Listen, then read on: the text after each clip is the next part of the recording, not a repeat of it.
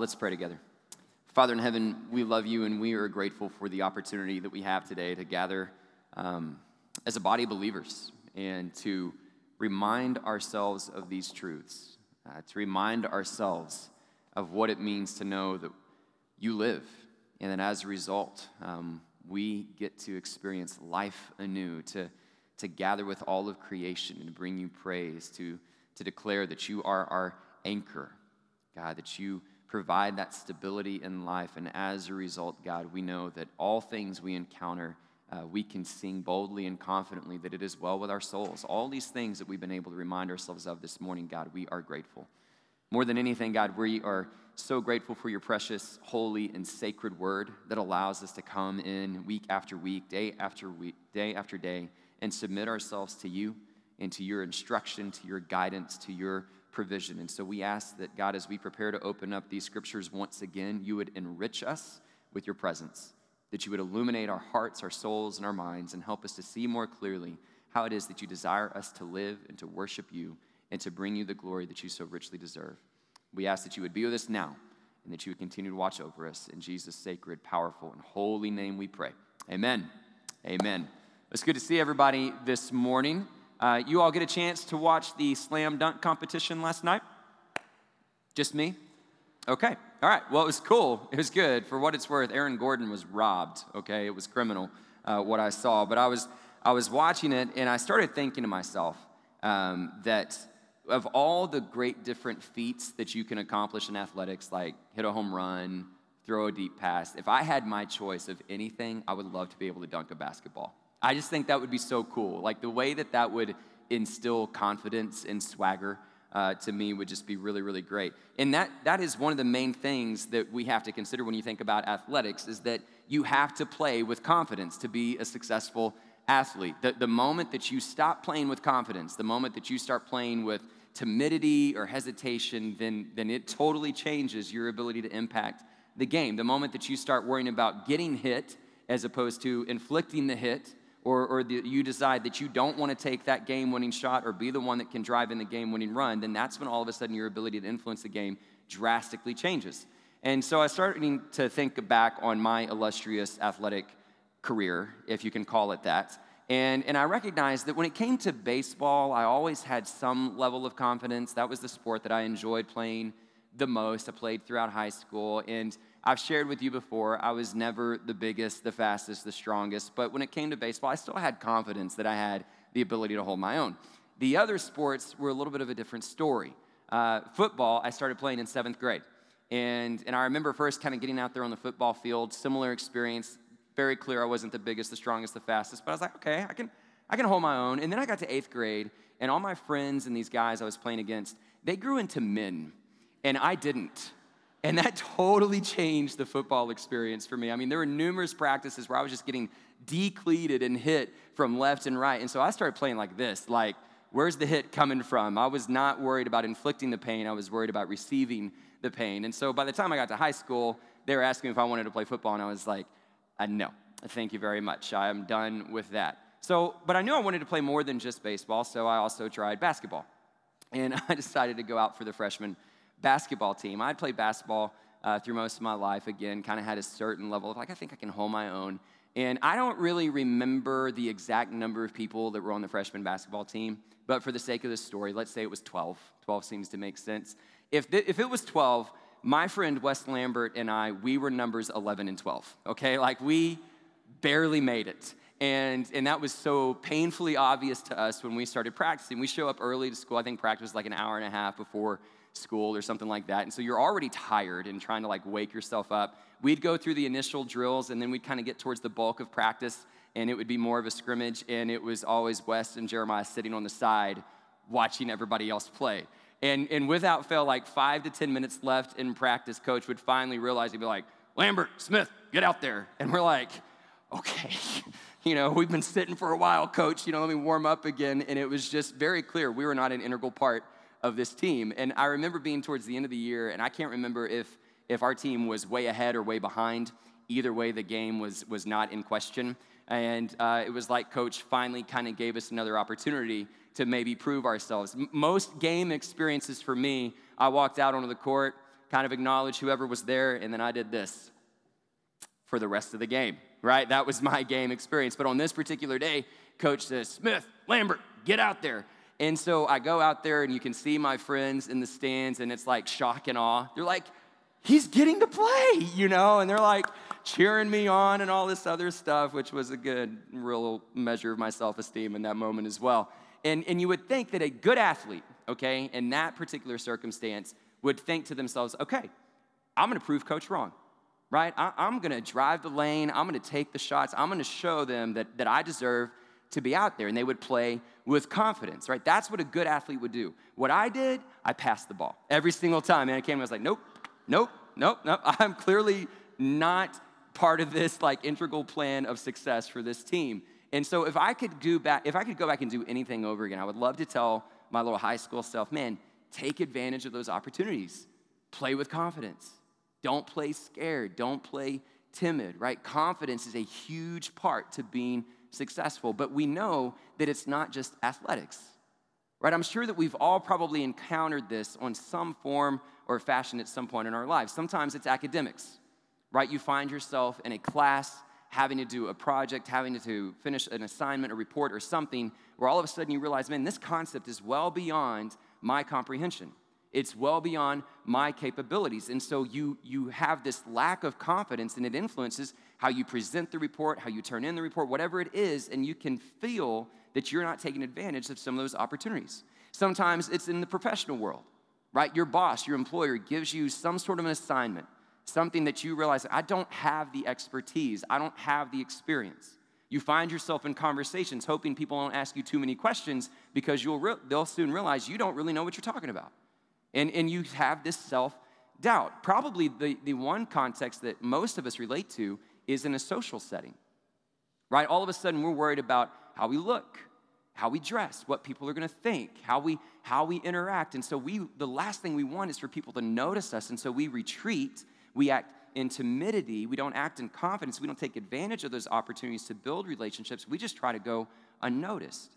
There are numerous examples that we go through in life where the power of self doubt really begins to influence how we engage the world around us. So, my question for you this morning is what does that look like when it comes to your relationship with God? Right? Those other examples, playing freshman basketball, or even some of the things we encounter professionally, academically, even socially, those are often trivial examples. But what about when God speaks? What about when He asks you to do something? What's your response? Do you respond with timidity and, and hesitation? Do you shrink back from those opportunities that He's presented to you, or do you, do you rise up with confidence and belief? That, that's the example that we're going to be looking at today. That's kind of the next story that we find in Moses' exchange with God here at the burning bush. And part of what we're going to see is that there is a pretty troubling thing when we recognize that self doubt looms larger in our minds than the power of God. And how that can create these, these moments where we miss these incredible opportunities that God has entrusted to us. So, my hope is that we can learn from Moses' experience and be encouraged in the midst of our self doubt, but then see how the cross of Jesus Christ changes absolutely everything. And so, if you have your Bibles, turn to Exodus chapter 4. We're going to continue the story. Now, as we've seen throughout this exchange between God and Moses at the burning bush, we've seen God uh, reveal his holiness. Uh, that, that, Moses first comes over to inquire of this miraculous sight. And then what do we recognize, right? That, that the first seed of self doubt is articulated at the very beginning, right? That Moses said, Now, who, who am I to go to Pharaoh? right? God has given him the task. He said, I'm gonna, I've heard the cries of my people. I'm gonna send you to Egypt. I'm sending you to Pharaoh. And Moses' first question was, Who am I to do that? And, and really, everything since has been God's answer, right? It, he, is, he is reminding him, I'm gonna go with you. You're going with my power, not yours. He, he reveals the divine name. He predicts everything as it's about to unfold. He says, This is what's happened in the past. Here's what's gonna happen in the future. And he's giving Moses all these reassurances that he can move with confidence. And when you get to chapter 4, you now get a chance to see how Moses responds. So, picking up in chapter 4, verse 1. Moses answered, What if they do not believe me or listen to me and say, The Lord did not appear to you? Then the Lord said to him, What is that in your hand? A staff, he replied. And the Lord said, Throw it on the ground. Moses threw it on the ground and it became a snake, and he ran from it. Then the Lord said to him, Reach out your hand and take it by the tail. So Moses reached out and took hold of the snake, and it turned back into a staff in his hand. This, said the Lord, is so that they may believe that the Lord, the God of their fathers, the God of Abraham, the God of Isaac, the God of Jacob, has appeared to you. And then the Lord said, Put your hand inside your cloak. So Moses put his hand into his cloak, and when he took it out, the skin was leprous. It had become as white as snow. Now put it back into your cloak, he said. So Moses put his hand back into his cloak, and when he took it out, it was restored like the rest of his flesh. Then the Lord said, If they do not believe you or pay attention to the first sign, they may believe the second. But if they do not believe these two signs or listen to you, take some water from the Nile and pour it on the dry ground. The water you take from the river will become blood on the ground. And Moses said to the Lord, Pardon your servant, Lord. I've never been eloquent, neither in the past nor since you have spoken to your servant. I'm slow of speech and tongue. And the Lord said to him, Who gave human beings their mouths? Who makes them deaf or mute? Who gives them sight or makes them blind? Is it not I, the Lord? Now go, I will help you speak and will teach you what to say. But Moses said, Pardon your servant, Lord. Please send someone else. Then the Lord's anger burned against Moses, and he said, What about your brother Aaron the Levite? I know he can speak well. He's already on his way to meet you, and he will be glad to see you. You shall speak to him and put words in his mouth. I will help both of you speak and will teach you what to do. He will speak to the people for you, and it will be as if he were your mouth and as if you were God to him. But take this staff in your hand so you can perform the signs with it.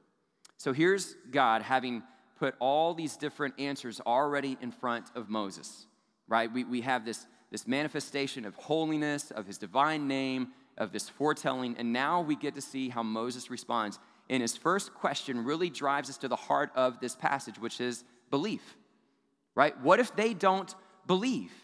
That's, that's the opening question. And in five different times, that verb for belief is used here in the opening few verses of chapter four. And so, what we need to do is really understand what this word means so that we can better approach this passage. And, and when you look at it in the Hebrew, I think it's pronounced aman, something along those lines. And and it has this connection of believing something to be true, but with confidence, right? That there's a level of certainty with your belief, right? And in fact, when you think about this word, it is often translated, or can we also be translated as amen. And that's where we get the closing of our prayers. You think about the songs that we sing. What we're saying when we say this word amen is that we believe with certainty the things that we're asking for will be heard, or we believe with certainty to, to the one to whom we are asking. Right? Amen. Amen. I'm alive. I'm alive because he lives. I believe with certainty that this is true. Right? This is where we get Hebrews 11, verse 1, chapter 11, verse 1, that faith is the assurance of what we believe, or what we hope for and the certainty of that which we cannot see. Right? It is about certainty. That that's the, the essence of this word. Now, I don't know that we often consider belief and faith to carry that level of certainty when we use it in our context. A lot of times when we start thinking about what we believe or our faith, we talk about it in terms of something that we think could be true, that we hope is true, but I'm not entirely sure. And so we, we often miss that level of certainty that's really being conveyed here. And, and yet, that's exactly what, what God is trying to identify and, and to pursue. And so when you have that certainty, what it does is it creates stability in your life. It, it establishes you. There's this verse in Isaiah chapter 7, I think it's 7 9, and it's referencing Ahaz, and it says, If you don't stand in your faith, you will not stand at all. It's this really powerful and yet subtle and simple verse that tells us without this certainty, without this assurance, your life is unstable right? It's fluid. This is the same thing that James kind of references in chapter one when he talks about praying for wisdom, right? That you should ask God who gives it freely, but when you ask, you should believe and not doubt. Because a person that doubts is like a, a wave on the sea that is tossed to and fro by the wind. Right? So here, here's what I want us to see. Doubt can be a good thing. Right? Like, like doubt, to have questions can, can help drive our search for truth. It can help drive our search for faith. Doubt is not something that we should be afraid of. We should create a church, an environment that's safe to ask questions and acknowledge we have questions, but we need to hold those questions in an appropriate tension and recognize that if doubt consumes us, it leads to instability. So, what we do is we take those questions, we, we seek them out to find that certainty, that assurance, that confidence that allows us to have an established and stable life where we stand on solid ground. That's the whole notion of belief, and that's what's at question here. Now, here's the thing about this particular passage in this particular text is that this, this really isn't, it is to a certain degree. It, there's, there's a little bit of a mixture that, that this isn't purely questioning God, right? This isn't just about do I doubt God, do I doubt his power? No, notice the real question. It, it's not Moses saying, but what if they don't believe you? He says, what if they don't believe me?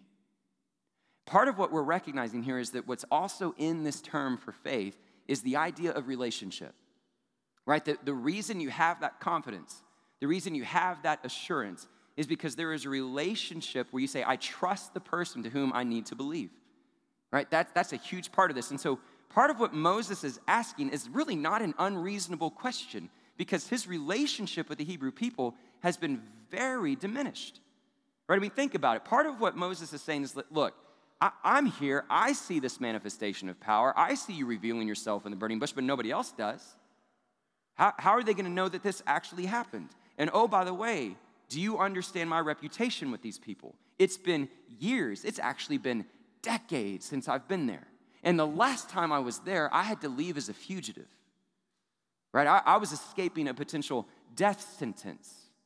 My reputation among these people is highly in question. What in the world makes you think they're going to believe me? That's what he's asking. And it's, it's not unreasonable. A couple of lessons for us in this opening question is that first and foremost, it, it serves as a reminder to each of us to be mindful of who it is that God often sends. Right? That a lot of times it's the people that are unsuspecting. Put, put ourselves in the shoes of the Hebrews. Right? If someone showed up here today and we hadn't seen them for decades, and we knew that their reputation included being a fugitive from the law, even potential murder. And they come up and they say, No, God's revealed himself to me, but I don't have any real evidence or proof, no other witnesses. Would you actually believe him? I think the majority of us, if we're honest, would say no.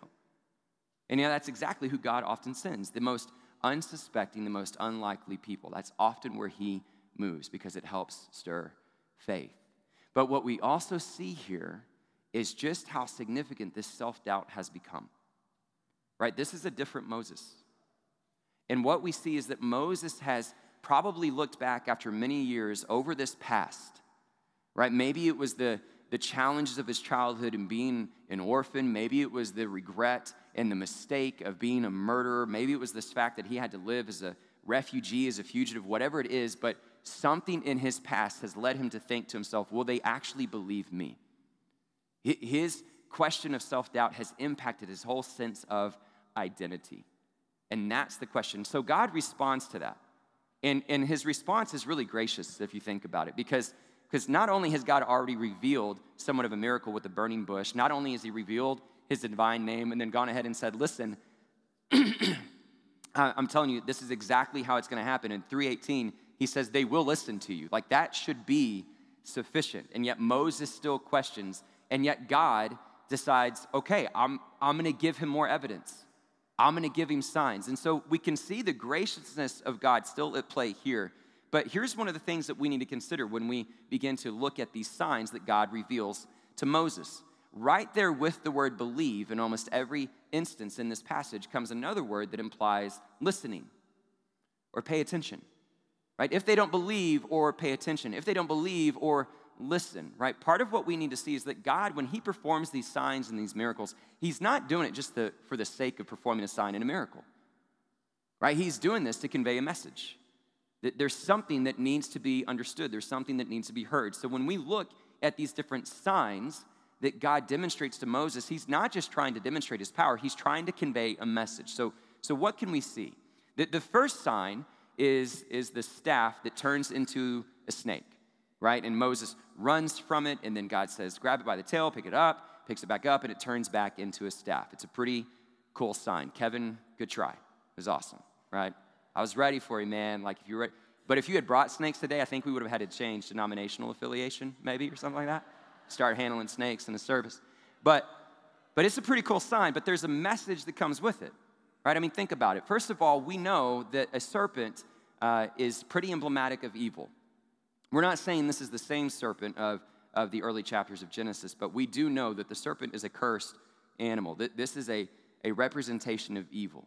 We also know that in Egyptian culture, serpents were often revered and, and in some cases worshiped and seen as symbols of power. Right? So you have a, a manifestation of evil, you have a symbolic representation of Egypt, and so as a result, it creates tremendous amount of fear in Moses. Right? We know that this wasn't the cute little garden snake, right, that was transformed here. Moses runs from it. So whatever it is, it's dangerous, it's probably venomous or lethal. He wants no part of it. And so this is also about dealing with fear. And yet, look at what God does in the midst of that fear. You know what he asked him to do? He asked him to grab it by the tail. How many of you have ever picked up a snake before? Raise your hands. Way more than I thought. Oh my gosh. Y'all are crazy, right? Uh, do you pick up snakes by the tail?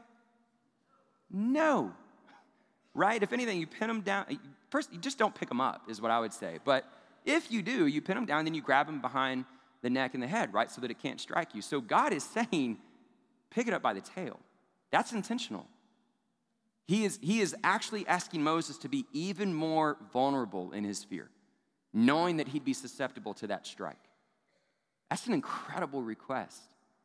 And so he does it. And then, and then God changes it back into the staff. So the message is this God is saying, listen, my power is greater than the power of evil. It's greater than the power of Egypt. It is greater than your fears and your vulnerabilities. I rule over all, even the things in the natural world. Now, before Moses can even respond to this sign, he gives him another one.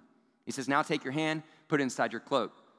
Moses takes it out, and it's, it's covered in leprosy, right? It's, it's white as snow. And then he takes it back in, and then it's restored, where his flesh looks just like the rest of his flesh. Now, again, this would be a sign that would elicit a tremendous amount of fear, right? When, when Moses pulls out his hand and sees that it's leprous, right? This is not like Moses was puzzled and was just like, well, that's odd. I've got a rash, right? Like this, this would have been, ter- this was a terrifying disease. It, it was known to be uh, incurable, fatalistic, and, and what it implied for you if you caught it was that it would totally alter your ability to exist in the world around you, right? You had to dress a certain way, you would have to cry out that you were inflicted with this disease. It meant isolation, it meant ostracization. I mean, all of those different things that came with it. It was also believed to be highly contagious and could spread to other parts of the body. And so, not only is Moses terrified by this disease potentially, but by God saying, put it back in your cloak to another part of unprotected skin, would imply that it could potentially spread. So, again, God is speaking to Moses' fear and asking him to be more vulnerable. And yet, the message in this miracle is God is saying, I have the power to take health away from the body and restore it. Right? My power is not just over creation, bushes and staffs and snakes, it's even over your very life. I can inflict it, I can restore it. And you think about the, the plagues and the signs that come up for Egypt here in a few chapters. It's an incredible reminder for Moses. And once again, God is showing that his power is greater than Moses' fear and vulnerability. But again, before Moses can say anything about it, God says, Now let me tell you a third one. Right? If they don't believe the first, maybe they'll believe the second. But if they don't believe both, here's what I'm going to ask you to do. Now, he doesn't actually perform this sign here. He just tells him, This is what I'm going to have you do if they don't believe the first two. I'm going to ask you to take water from the Nile and pour it on the ground, and when it pours out on the ground, it's going to turn to blood. And now we have a completely different message. Right? The, the first two are about God's power and, and hopefully having Moses overcome some of his fear and his vulnerability. But now this is about purpose. This to me is a sign that's reminding Moses as to why he's been commissioned and called in the first place. What do we know about the Nile? Right? First of all, we know that it again is a symbol of power in Egyptian life. Right? They have a god of the Nile. So once again, God is saying none of the things that they worship or look to as power can compare to my own. But but there's something more significant right? When, when Pharaoh was filled with that corruptible power and he begins to exact that sort of vengeance on other people, what does he choose to do? He chooses genocide, he chooses hatred. And he instructs all the young children to be thrown into the Nile. The symbolism in the message is unmistakable. What's happening here is the blood of the innocent is crying out to God. And he's saying, I'm a God of justice. I've seen the oppression of my people, and I refuse to do it, leave it unanswered. I'm sending you to deal with these injustices. And he reminds Moses of that purpose, probably in some way trying to awaken that Moses that we knew once before, that was so quick to rise up in the face of injustice. And so these are the signs, and you would think that this would be sufficient. You would think Moses would say, Got it. Let's go. Let's do this. But what does he do? He gives another excuse. Pardon your servant, Lord, but I'm not eloquent in speech. Never have been, not even now that you've spoken to me. I'm, I'm slow in my language, slow in my speaking. Now, a lot of times uh, that, that passage or that verse has been interpreted to, to assume that Moses had some form of a speech impediment. Right? Maybe he had a stutter, maybe he just, he just couldn't communicate effectively or well. I think, that's, I think that's hard to make that conclusion. I've made that conclusion before, but when you look at Acts 7, I think 22, it talks about how Moses was actually powerful in speech and action. And so I don't know that we can say that he had some sort of problem with articulation or enunciation as much as he's just saying, This is not my skill. I don't have command over this language. You're asking someone to go and stand before Pharaoh and be persuasive and make these demands. That, that's not my capability. I don't have that aptitude and that strength right? So part of what we see Moses is doing now is before he was questioning his reputation, his identity, his past, and how that's influenced him, and that's created self doubt. And now his self doubt is driven by his own skill set. I just don't have that ability, God. I, I, you've got the wrong guy. I don't have that skill set. But listen to how significantly he's conveying this, because he's saying, listen, I've never had it, and even now, I don't have it.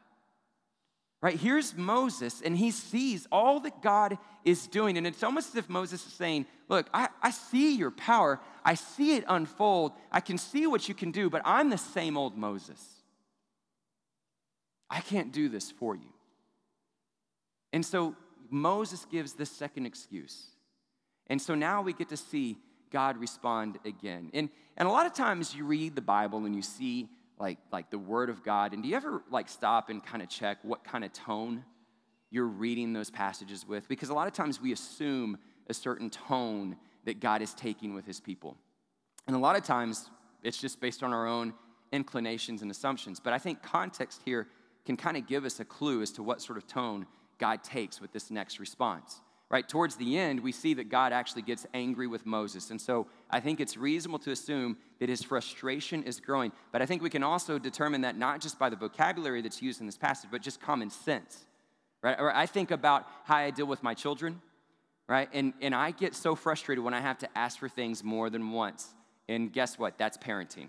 Like, I, I don't, t- I can't tell you how many times, like, man, if I have to say, put on your shoes one more time, I'm gonna lose my mind, right? Like if I have to tell you to clean your room, go to bed, like it takes numerous times. And the more times it takes, the more frustrated you get, right? And so what happens is, is that you keep explaining things, you keep explaining things, and then you finally get a tone. I get a tone with my kids that hopefully conveys to them, dad means business, right? You disagree now, you disobey now, then, then there's gonna be consequence. I better do what he's asking me to do. That's kind of what we're seeing unfold here. God is saying the same thing over and over again. It's not about you. It's not about your power. It's not about strength. It's about me. Let me show you all these things. And then finally, again, Moses is saying, I'm just not strong enough. And so I believe what God's response here is very similar to a parent that would be frustrated with their child saying, Who is it that gives people their mouths? Who is it determines who can speak and be mute or blind and see? Is it not I? Go, I'm sending you. You can sense that frustration. You can sense that this is this moment where God is saying, Enough. Believe in me. Quit being so timid. Quit shrinking back and avoiding what I've asked you to do. And you would think in this moment, Moses would finally go, Okay, I get it. But instead, we see just how powerful this self doubt has really become. Now, Moses is without excuses. God has answered every objection and so he just begs Pardon your servant, Lord. Please send someone else. It's emphatic.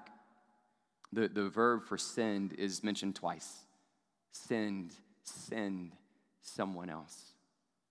He's desperate, he's begging. And what we can see here is that in this moment, the power of self doubt that Moses carries looms far larger in his mind than the power of God. And we see that there's a consequence. Right? We see how God reacts. It says he's angry with him. That word means he is strongly displeased. This is not what he desires. This is not the sort of relationship and trust that he wants. And so what happens? There's a consequence. God says, Fine, we'll go with Aaron. And the plans change. There's, there's an important lesson in this for us, I believe. I don't think we can change God's plan, right? We, we can't derail his purposes. We, we can't, uh, you know, thwart his, his plan by our obedience or disobedience. But our role within that plan can absolutely change. And Moses' did. You think about that opportunity. You think about what God maybe had in store, what he desired, and Moses consistently said no.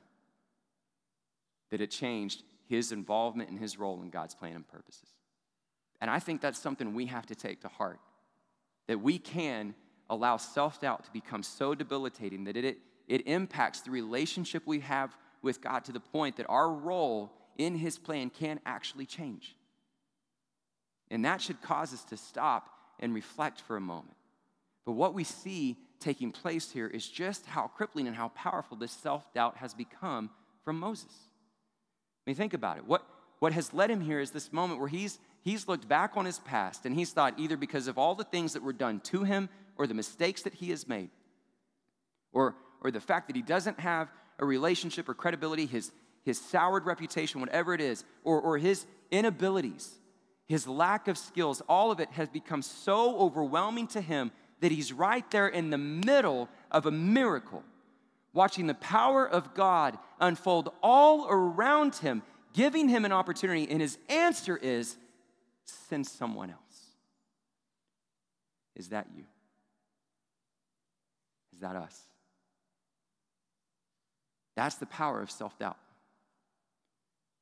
Right? That some of us are in here today and we think about our past be it, be it the things that have been done to us, the injustices that we've had to endure, maybe the mistakes that we've made, and we have become so overwhelmed by those, they've shaped our identity.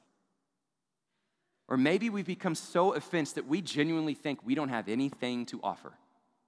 We don't have any skill set. We, don't, we can't speak well enough. We're not smart enough. We're not pretty enough. We're not influential enough. And so clearly, God doesn't really have a plan for me. I believe in the power of God, I just doubt my role in it. Is that you? What role is self doubt playing in your relationship with God? You want to know a good litmus test to answer that question? You know, one of the greatest manifestations of self doubt is inaction. That's what it creates inactivity. In a, in a best case scenario, that inactivity results in regret right? In a worst case scenario, it creates guilt and shame, right? So, so part of what may happen, we talked about this a couple of weeks ago, is this self doubt begins to creep in in a way that we just begin to manage life, right? We just we just get into a routine. We get the nine to five, we get the normal life, and we ultimately put ourselves on the sidelines, right? And we we miss the adventure. We miss the opportunities, we miss the risk that God is asking us to take. Send someone else to these injustices. Someone, send someone else to work for adoption. Send someone else to go share their faith. Send someone else to do all these things. I, I'm just going to stay here where it's comfortable, it's safe. And really, what we're doing is we're being inactive. And we've convinced ourselves that, that it's comfortable, when in reality, it's probably driven by a level of self doubt. We're living a life of timidity, not one of courage and confidence. And so, in that scenario, we're probably going to end with several seasons of regret, things that perhaps we've missed out on. The worst case scenario is where we become so overwhelmed by past experiences, mistakes that we've made, sins that we've committed, things that have been done to us to a point that we have assumed that identity, we've assumed that struggle, and it has become so debilitating to us that we really believe we genuinely don't have anything to offer. And so now we have just withdrawn from everything. And we carry guilt, we carry shame. And we feel genuinely, yes, God probably has some level of power, but just nothing for me. And all of a sudden, life becomes about survival. I'm just trying to make it through a day. It's about burnout, it's about fatigue, and all these different things. We're exhausted, and we begin to think, God really can't do anything for me. I believe He's out there. I just don't have a role in it. We can think that about ourselves. We can think that about us as a church. We can think about it as a community. We can think about this in so many different levels. Can I just tell you, I refuse to let you think that way. I refuse to let us think that way.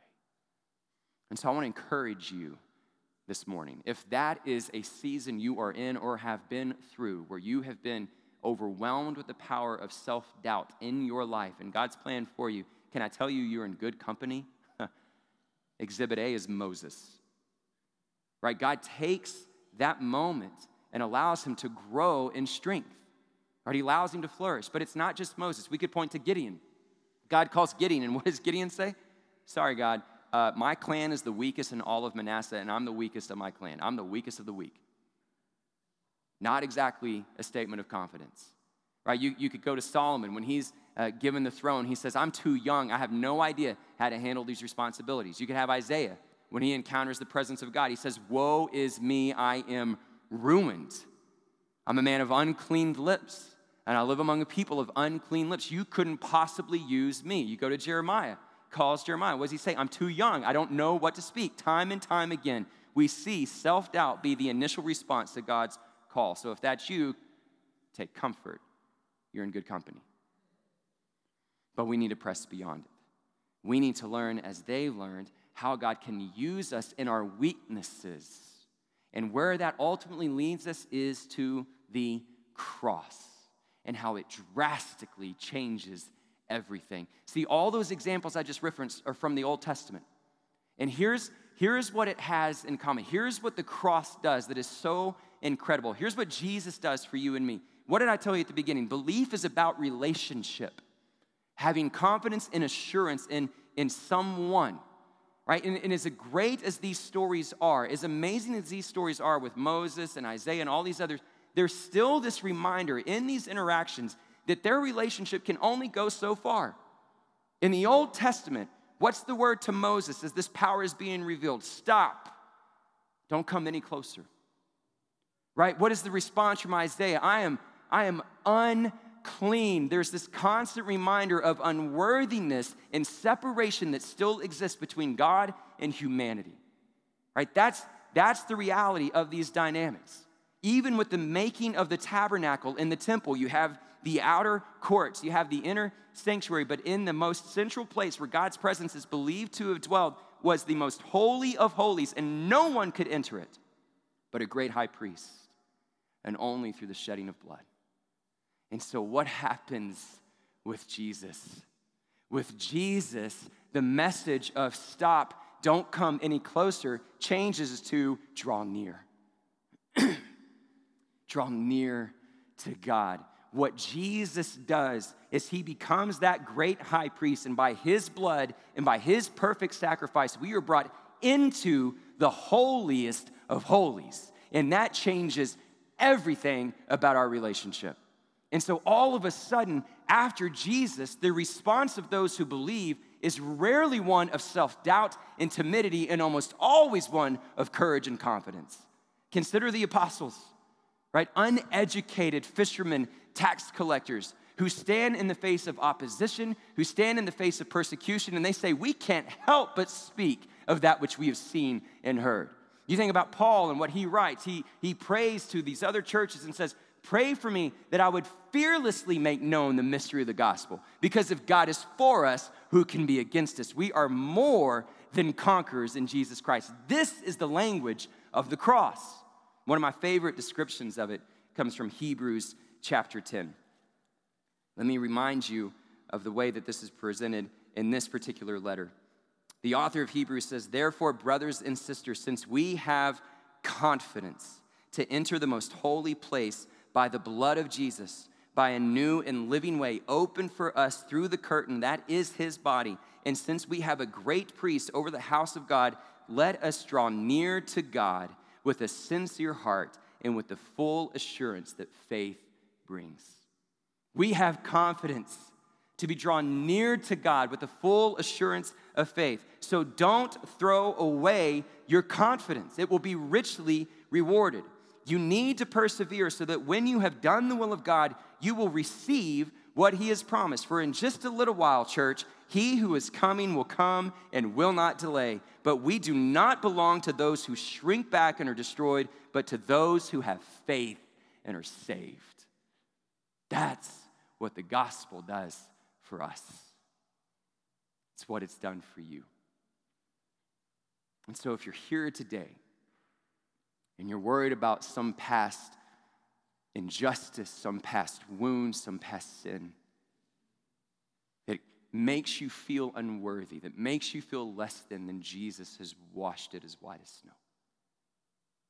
If you sit there and you think about a deficiency, a limitation, that you're just not good enough, that you're just not capable, God is not looking at you and your strength, not asking you to be a certain way, perform a certain way, to have a certain level of perfection. He sees Christ. he sees that you've been cleansed and that you are ushered into his presence by the blood of the Lamb. So, the last thing we need to do when God calls is to respond in timidity and self doubt. The last thing we need to do is to shrink back in fear but to rise up as individuals, even greater, even more so, to rise up as a church with confidence, understanding the fullness of the power of God, being firmly established in this faith that we could be those who are not going to shrink back and be destroyed, but stand up and believe because we have been saved by Jesus Christ. May we live accordingly. Let's pray. Father in heaven, we love you. And we are grateful for the opportunity to once again see the saving work of Jesus. God, I pray for all those that are here today that may struggle with a level of self doubt, that have gone through certain struggles or challenges to the point that they have questioned maybe not you, God, but the plan that you have for them. Maybe those of us that have tried to just play it safe, that have tried to avoid the risk and the adventure of living boldly for you. God, we confess our desire to, to retreat and to keep things comfortable, to, to want others to be the ones that live that daring life. God, I pray that you would break us out of that timidity and out of that hesitation, that none of us would be those that shrink back when you call God, that we would rise up with an assurance of faith. God, as we pray continually, that your power would truly be unleashed in our lives. God, help it to overcome anything that we see in our past, anything that we see in our perceived abilities, that we can trust you.